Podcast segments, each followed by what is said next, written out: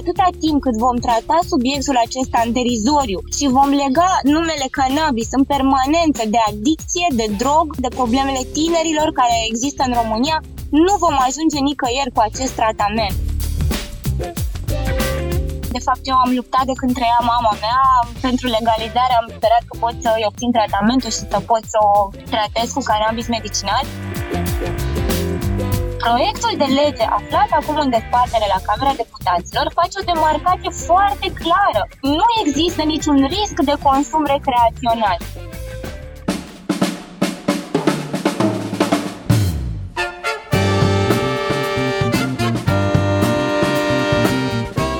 Timpul prezent cu Adela Greceanu și Matei Martin.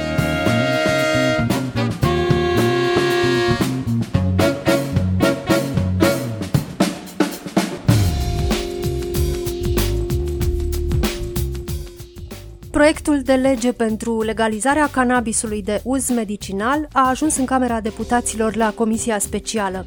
De ce e important pentru cei care suferă de boli grave accesul la produsele medicinale pe bază de cannabis?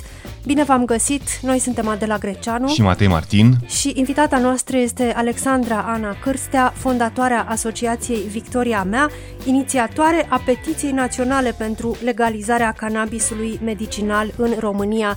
Bine ați venit la Radio România Cultural! Bine v-am găsit și vă mulțumesc pentru invitația de Care este regimul produselor pe bază de cannabis în România și de ce este necesar să fie legalizate?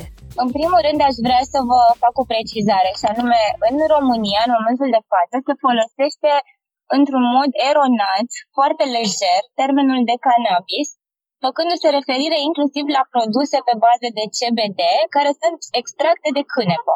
De aceea vreau să fac de la bun început această demarcație și să se înțeleagă clar, întrucât uh, primesc și eu zeci de mesaje săptămânal de la pacienți care mă întreabă de ce mă lupt în continuare pentru legalizarea cannabisului, când pe piață în România, în momentul de față, se pot achiziționa produse CBD. De aceea vreau să vă explic uh, pe scurt uh, de la ce a plecat de mersul meu. CBD-ul, așa cum vă spuneam, este un extract din cânepă care are o concentrație de THC, da, care este compusul psihotrop din cannabis, 0,2, maxim 0,3 în alte state europene.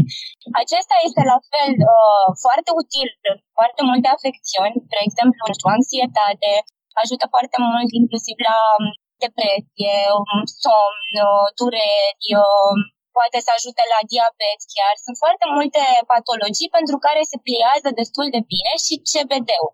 Însă, așa cum se administrează cannabisul în scop medical în uh, Europa și în celelalte state în afara Europei, cannabisul medical se administrează împreună cu THC. THC-ul este compusul psihotrop din cannabis. Practic, familia mare se numește cannabis. Din cannabis avem subspeciile cânepă și cannabis care conține THC mult mai mult de 0,203, așa cum vă spuneam la CBD. În peță, THC-ul este cel care pune problema și în România în momentul de față, pentru că a fost considerat un drog, este încă considerat un drog și fără proprietăți medicale. Aici aș vrea să vă fac o specificație foarte clară. Eu am pierdut-o pe mama în uh, ianuarie 2019, iar în uh, februarie 2019 Parlamentul European a dat o rezoluție în care au constatat că proprietățile medicale ale cannabisului sunt fără echivoc. Prin urmare, n-ar trebui să mai fie considerat un drog fără proprietăți medicale, ci este un medicament cu proprietăți medicale în momentul de față. Tocmai, doamna Cârstea, cum de nu există o abordare europeană uniformă, de vreme ce avem un consens în rândul uh, comunității medicale cu privire la beneficiile utilizării cannabisului în scop terapeutic? E o întrebare pe care mi-o pun foarte des și sunt extrem de nemulțumită și necăjită când aud atâția oameni bolnavi care au nevoie de acest tratament. Nu știu să vă spun de ce nu există consens. Știu însă să vă spun că din ce în ce mai multe state europene încearcă să facă accesibil tratamentul pe bază de cannabis pentru pacienți și uh, cel mai bun model din Europa în momentul de față este modelul german apropo de faptul că noi în România avem de foarte multe ori această expresie, nu se întâmplă lucrurile ca în Germania. Nu facem această comparație în privința cannabisului. Iar în Germania, în momentul de față, legea este una extrem de bună pentru pacient, au posibilitatea să meargă la farmacie pe baza prescripției medicale și să-și obțină atât tinctura cât și floarea, pentru că o să vă explic imediat cum se poate administra, în decurs de câteva zile, tocmai bazându-se pe faptul că aceste tratamente sunt indicate în majoritatea cazurilor unor pacienți care au nevoie acută și imediată. Adică nu se pune problema de birocratizare, de pierderea timpului în hârtii și în aprobări. Germania este un model, așa cum vă spuneam, și în momentul de față, toate demersurile pe care le-am făcut și inclusiv discuțiile pe care le am în prezent cu politicienii din România, am încercat să aduc foarte multe argumente din uh, modelul Germaniei, tocmai pentru a ajuta demersul legislativ în România. Pentru mine este o durere foarte mare că de acum două săptămâni Parlamentul României a primit un punct de vedere al Guvernului României emis, după câte am înțeles, din partea Ministerului Sănătății, în care toate argumentele pe care dumnealor le-au specificat acolo au fost unele extrem de perimate, fără niciun soi de actualizare în ceea ce privește uh, recunoașterea medicală a cannabisului, atât în plan european cât și internațional, așa cum vă spuneam, și făceau referire la aceleași stereotipii învechite, și anume că este un drog fără proprietăți medicale, se făcea acest paralelism cu consumul de droguri în scop recreațional. Vreau să vă spun că este o mare greșeală și este un lucru înfiorător din punctul meu de vedere să dezinformeze așa populația României și chiar să-i sperii pe aceia dintre pacienți care nu au posibilitatea să se informeze corespunzător sau nu cunosc limba engleză, nu pot citi studii, toate studiile sunt publicate în limba engleză, nu în limba română, pentru că la momentul la care se va administra cannabisul medicinal, acesta nu va avea un efect psihotrop pe pacient. Din potrivă, administrarea se va face de THC împreună cu CBD, iar CBD-ul este compusul din cânepă care are efectul de a anihila efectul psihotrop al cannabisului. De unde vine acest uh, tabu în România cu privire la consumul de cannabis? Să știți că uh, mi-am pus întrebarea asta de multe ori. Acum chiar o să vă spun ceva, n-am comunicat cu nimeni din presă până acum, așa că am să vă transmit dumneavoastră. Ca urmare a punctului de vedere al Guvernului României, eu am trimis scrisori uh, tuturor europarlamentarilor români am adresat inclusiv o scrisoare cu puncte de vedere pe ceea ce ei au trimis către Guvernul României și am trimis de asemenea o scrisoare președintelui României, domnului Claus Iohannis.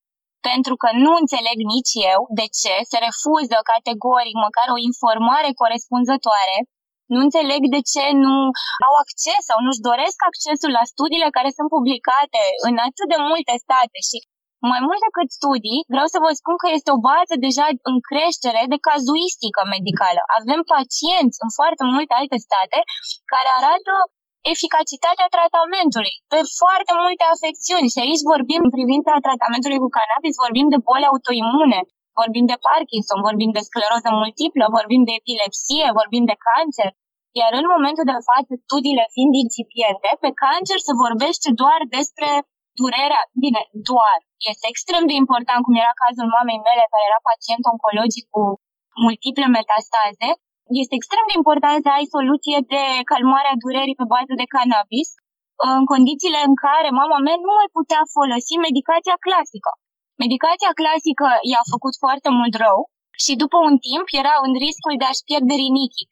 Ca mama mea, sunt foarte mulți pacienți care, și dacă și-ar dori să folosească medicația clasică pentru calmarea durerilor, unii dintre ei chiar nu o pot folosi pentru că fie li se răutătește starea de sănătate, fie cauzează probleme la alte organe interne. Prin urmare, cannabisul, inclusiv în privința durerii în cancer, ar fi o soluție extraordinară. Mai mult decât atât, ajută în tot ceea ce înseamnă efectele secundare în uh, urma chimioterapiei, pierderea apetitului, greață și starea proastă pe care o au pacienții. Și vreau să vă fac o precizare. Acestea sunt niște studii care sunt făcute de foarte curând în privința cancerului. Dar pe data de 23 februarie anul acesta am reușit să organizez prima conferință internațională în privința cannabisului medicinal în România și am avut 13 invitați de seamă din toată lumea sunt uh, lipsită de modestie, vreau să vă spun că mi-au răspuns invitației unii dintre cei mai buni experți în cannabis din lume, atât din Statele Unite cât și din România. Oamenii ăștia au participat cu multă bunăvoință să ajute cauza pe care am uh, demarat-o în România și au dat niște explicații pe parcursul aproape 8 ore de conferință maraton, explicații medicale, dovedite științific, printre care una dintre biochimistele extrem de cunoscute, Cristina Sanchez, a arătat niște slide-uri de prezentare în timpul conferinței, ea lucrând pe cercetare în cannabis de aproape 30 de ani și a arătat că pe șoareci, pe studiile preclinice, în momentul de față, tumorile se pot reduce cu injectarea THC-ului direct în tumoare. Deci, sunt niște lucruri care pot fi inovative. Lumea se ferește să vorbească despre cannabis în cancer pentru că nu avem uh, studii clinice, dar în studiile preclinice, începute de acum 30 de ani, lucrurile acestea sunt deja un fapt. În cursa asta pe care am făcut-o de când am pierdut-o pe mama mea, de fapt eu am luptat de când trăia mama mea pentru legalizare, am sperat că pot să-i obțin tratamentul și să pot să o tratez cu cannabis medicinal. Am uh, făcut niște parteneriate cu asociații europene care mm, să mă ajute în tot ceea ce înseamnă procesul legislativ în România, dar împreună să milităm la nivelul Europei, al Parlamentului European, pentru uniformizarea legislativă. Cum se va putea face distinția între uz medicinal și uz recreațional? Acesta este un alt argument care iarăși a fost extrem de confuz specificat în punctul de vedere asumat de guvern emis de Ministerul Sănătății. Proiectul de lege aflat acum în dezbatere la Camera Deputaților face o demarcație foarte clară. Nu există niciun risc de consum recreațional și am să vă dau niște argumente. Unul la mână. În primul rând se va face emiterea pe baza unei prescripții medicale de către medicul specialist, da? El își va asuma răspunderea și va decide pentru pacientul lui dacă administrarea cannabisului poate fi utilă în uh, tratamentul pacientului respectiv. Doi la mână, așa cum vă spuneam, nu are cum o persoană care să presupunem că își dorește să folosească cannabisul în scop recreațional și dacă vreodată, nu știu, să zicem, va obține fraudulos vreo prescripție medicală, el nu va avea efectul de high, așa cum vă spuneam, și va renunța cu siguranță a doua oară. Pentru că odată ce prescripția este emisă de la farmacie, se poate ridica produsul doar împreună cu CBD. CBD-ul taie efectul psihotic al cannabisului. Prin urmare, persoanele interesate de a-l folosi în mod recreațional, este imposibil să aibă același efect și să aibă dorința de a putea, nu știu, frauda cumva legea și ceea ce încercăm să facem prin acest demers legislativ. Alexandra Cârstea, de fapt, ce prevede acest proiect de lege care a ajuns acum la Camera Deputaților? Legea Victoria se cheamă. Da, Vă răspund întâi uh, apropo și de legea Victoria, pentru că mie mi-a făcut o mare emoție și bucurie numele acesta simbolic. Victoria se numea mama mea și uh, are și un nume foarte puternic și a fost ales așa și mă bucur foarte mult că și acum, după ce nu mai am alături de mine, moștenirea și testamentul ei aș putea cumva, sper, să-l aduc la îndeplinire în folosul pacienților în România. Proiectul de lege este unul extrem de bine pus la punct în ceea ce privește și modul de cultivare care se va face în spații închise, în niciun caz în câmp deschis, da? foarte reglementat, foarte verificat, controlat. Acelea sunt niște norme stabilite la nivel european, nici de cum n-am inventat noi roata. De altfel, tot proiectul legislativ este de inspirație atât germană cât și după tot ce înseamnă legislația europeană. Nu suntem promotori în absolut nimic și am speranța să nu fim ultimii de pe listă, din Europa cel puțin. În al doilea rând, se face pe baza unei prescripții medicale, iar cu prescripția medicală, pacientul se duce la farmacie și va ridica produsul pe care îl va folosi folosirea cannabisului se poate face în mai multe feluri. Fie sub formă de tinctură, ulei, fie floare care poate fi inhalată, da? Pentru persoane care au nevoie, nu știu, să ajungă mai repede la, la creier, da? Probleme care sunt uh, cerebrale, neuronale, tumori, altfel de probleme în care inhalarea ar ajuta în mod deosebit. Nu se permite fumatul. Nicăieri în Europa nu se permite fumatul. De ce? De ce medical? S-ar explica prin faptul că mm, fumatul este asociat uh, nicotinei și că ar putea să dea senzația că nu este folosit în scop medical și cumva s-a agreat la nivel european că nu este permis fumatul în acest scop, ca să nu se facă și această confuzie, deși dacă mă întrebați acum, nu știu să vă răspund medical, dacă un pacient, de exemplu, în Olanda, ei pot folosi cannabis. Și vă dau un exemplu. Odată ce se fumează sau odată ce se inhalează, ajunge mult mai repede la creier. Dacă se ia pe bază de tinctură, întâi ajunge în digestie, da? Și apoi ajunge în uh, celelalte organe, adică se face absorpția un pic mai greu. Ceea ce cert este că nu se permite oricum fumatul. Este vorba doar de inhalat, de tincturi sau pot să fie locale aplicații, da? De exemplu, creme, este foarte utilizat pentru psoriazis, pentru tot felul de afecțiuni ale pielii.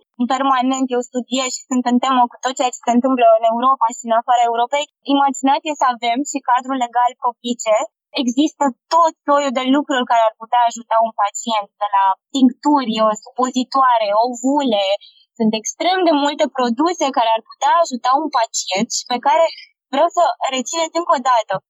Este vorba despre empatia umană necesară acestui proiect de lege, adoptării lui și asumarea politicienilor din România să înțeleagă că ei acum ei fac un demers sau ar trebui să facă un demers pur empatic pentru niște oameni suferiți, oferindu-le o altă alternativă de tratament. Și atât. Nu este vorba de nicio nu știu, dezincriminarea cannabisului, nu este vorba de niciun acces la cannabisul recreațional, este doar nevoie de bunăvoință, pentru că în proiectul de lege se explică foarte clar doar uzul medicinal și sunt niște reguli extrem de clare, la fel ca și în cazul morfinei, da? unde este pe o prescripție specială se administrează morfina, la fel se va întâmpla și cu cannabisul. Asculți timpul prezent! Timpul prezent e un talk show zilnic despre politică, societate și cultură difuzat la Radio România Cultural. Ne puteți asculta pe Apple Podcasts, Google Podcasts, Castbox, Spotify și altele. Bun, Alexandra Cârstea, cam câți oameni estimați care avea nevoie de cannabis în scop terapeutic? Ce impact va avea această lege? Este o întrebare atât de bună și atât de, iarăși, este atât de dureroasă, pentru că eu nu cred că avem o statistică, în primul rând, clară a bolnavilor de diverse boli autoimune în România. Poate mă înșel, dar eu cred că nu mă înșel. Prin urmare, nu putem să știm exact câți pacienți. Însă, așa cum vă spuneam, paleta este una extrem de largă. De la cancer, boli autoimune, epilepsie, diabet, tot felul de dureri, de la dureri articulare, dureri neurologice, anxietate, depresie. Gândiți-vă dumneavoastră la o cifră apropo de cât bolnavi avem în România. Și gândiți-vă încă la ceva. Cannabisul sunt statistici oficiale de cannabis, de supradoze de cannabis, să presupunem că vreodată cineva ar face așa ceva, nu există niciun deces corelat pe întreaga planetă. Mai mult decât atât, în Statele Unite, când au decis majoritatea statelor din SUA să legalizeze cannabisul în scop medical, au avut în vedere criza opioidelor. Și anume știți foarte bine că din cauza opioidelor, de foarte multe ori, mulți pacienți mor din utilizarea acestora și nu din afecțiunea de bază pe care o au. Prin urmare, cannabisul are efecte secundare mult mai puține decât orice alt produs sintetic. Și încă ceva foarte important. În momentul de față, discuția este dusă pe două paliere în uh, Europa, pe cannabis. Vorbesc despre cannabis sintetic și anume sunt uh, deja câteva produse care au fost scoase de câteva companii farmaceutice și sunt produse sintetice din cannabis, însă noi vorbim acum în uh, majoritar despre produsul natural, extractul pur din cannabis. Ce spune lumea medicală de la noi despre această inițiativă legislativă? Avem experți care să evalueze beneficiile produselor pe bază de cannabis pentru cei care suferă de boli grave? Nu avem niciun expert, din păcate. Deschidere însă începem să avem. La momentul la care eu am început aceste discuții și în 2015 a primit mama mea diagnosticul de cancer în uh, stadiu 4, la momentul acela nu am avut niciun uh, partener de discuție. Toată lumea se ferea de subiect. Probabil că erau și medici care ar fi vrut să vorbească, dar le era teamă de tot ceea ce înseamnă sancțiunile legale. În momentul de față am o mare bucurie să vă spun că deja din ce în ce mai mulți medici își doresc să învețe despre cannabis și pot să vă spun asta nu doar prin mesajele pe care le primești, ci pentru că deja prin asociația pe care o conduc am organizat două cursuri online cu specialiști din afară la care au participat medici și farmaciști din România, interesați să învețe despre cannabis. Și feedback-ul pe care l-am avut a fost unul extraordinar, și anume principiul cannabisului funcționează atunci când înțelegem că noi avem un sistem endocannabinoid. Ei bine, sistemul endocannabinoid care explică clar cum funcționează cannabisul și este o știință, nici de cum ceva științifico-fantastic, nu este predat în facultatea de medicină sau nu este suficient de aprofundat în facultatea de medicină. Prin urmare, feedback-ul pe care l-am primit la cursuri a fost de uimire din partea participanților și anume cu toții mi-au zis că au înțeles perfect cum funcționează și că sunt extrem de dornici să încerce să-și ajute pacienții. Prin urmare, proiectul ăsta legislativ le-ar da și unor medici și farmaciști ocazia să devină specializați pe această nouă terapie, să se creeze noi locuri de muncă, noi specializări medicale farmaciștilor vă mai spun o altă ocazie de a face preparate magistrale, așa cum preparau înainte și în momentul de față foarte puțin mai fac preparatele acestea medicale, cum bine știți. Nu vă mai spun de ceea ce ar însemna locurile de muncă și tot ceea ce ar presupune din punct de vedere economic. Pentru că eu mă refer, unde mă doare cel mai tare, sănătatea oamenilor. Mă refer la partea aceasta. Ar avea beneficii multiple statul român din legalizarea cannabisului. Din punctul meu de vedere este greșită însă abordarea atât a legiuitorilor de foarte multe ori, de fapt nu a legiuitorilor, să știți, pentru că Parlamentul României, doamna deputat Ileana Cristina Dumitrache, care a inițiat proiectul legislativ și a încercat să ia alături de dumneai uh, și să le explice multor parlamentari, deci în Parlament oarecum situația este înțeleasă. Ceea ce văd că este greșit înțeles și unde se întâmplă toate problemele, au rămas la nivelul ministerelor. Acolo e o problemă, pentru că atâta timp când nu vor avea deschiderea necesară, vom stagna. E și o chestiune de sensibilizare a opiniei publice. Ce poate face societatea civilă, ce pot face organizații ca a dumneavoastră pentru a sensibiliza opinia publică cu privire la beneficiile medicinale, medicale ale cannabisului? Păi vă spun ce am făcut eu. Vă spun și cât de greu mi-a fost. Eu am mers foarte mult pe latura științifică. Am adus toate argumentele pe care le-am găsit din întreaga lume. Așa cum v-am zis, am organizat două cursuri. Am făcut o conferință științifică. Am încercat și pe partea umană să găsesc pacienți care să vorbească, care s-au tratat și care au avut îmbunătățiri. Problema este că în România, fiind în continuare interzis da, și sancționat legal, foarte mulți dintre aceia care își procură de pe piața neagră sau sunt nevoiți să facă orice, să încerce să-și salveze viața, nu sunt dispuși să vorbească despre asta. Pentru că, normal, știu și situația mamei mele, când un om este bolnav și este contra cronometru și vrea să încerce să facă ceva pentru viața lui, nu se gândește să-și riște și libertatea, asumându-și undeva un rol public și să zică, uite, asta a fost rezultatele mele. Și aici este situația dramatică în România. În România nu s-a încurajat până în acest moment nici cercetarea, deci de aceea orice răspuns pe care îl aud, inclusiv de la Ministerul Sănătății, nu avem studii în România. Așa ceva este de nedescris un asemenea răspuns. Normal că nu avem studii în România pentru că ele nu au fost permise până acum. Nu s-a dat aprobare nimănui care a încercat să facă studierea pe cannabis.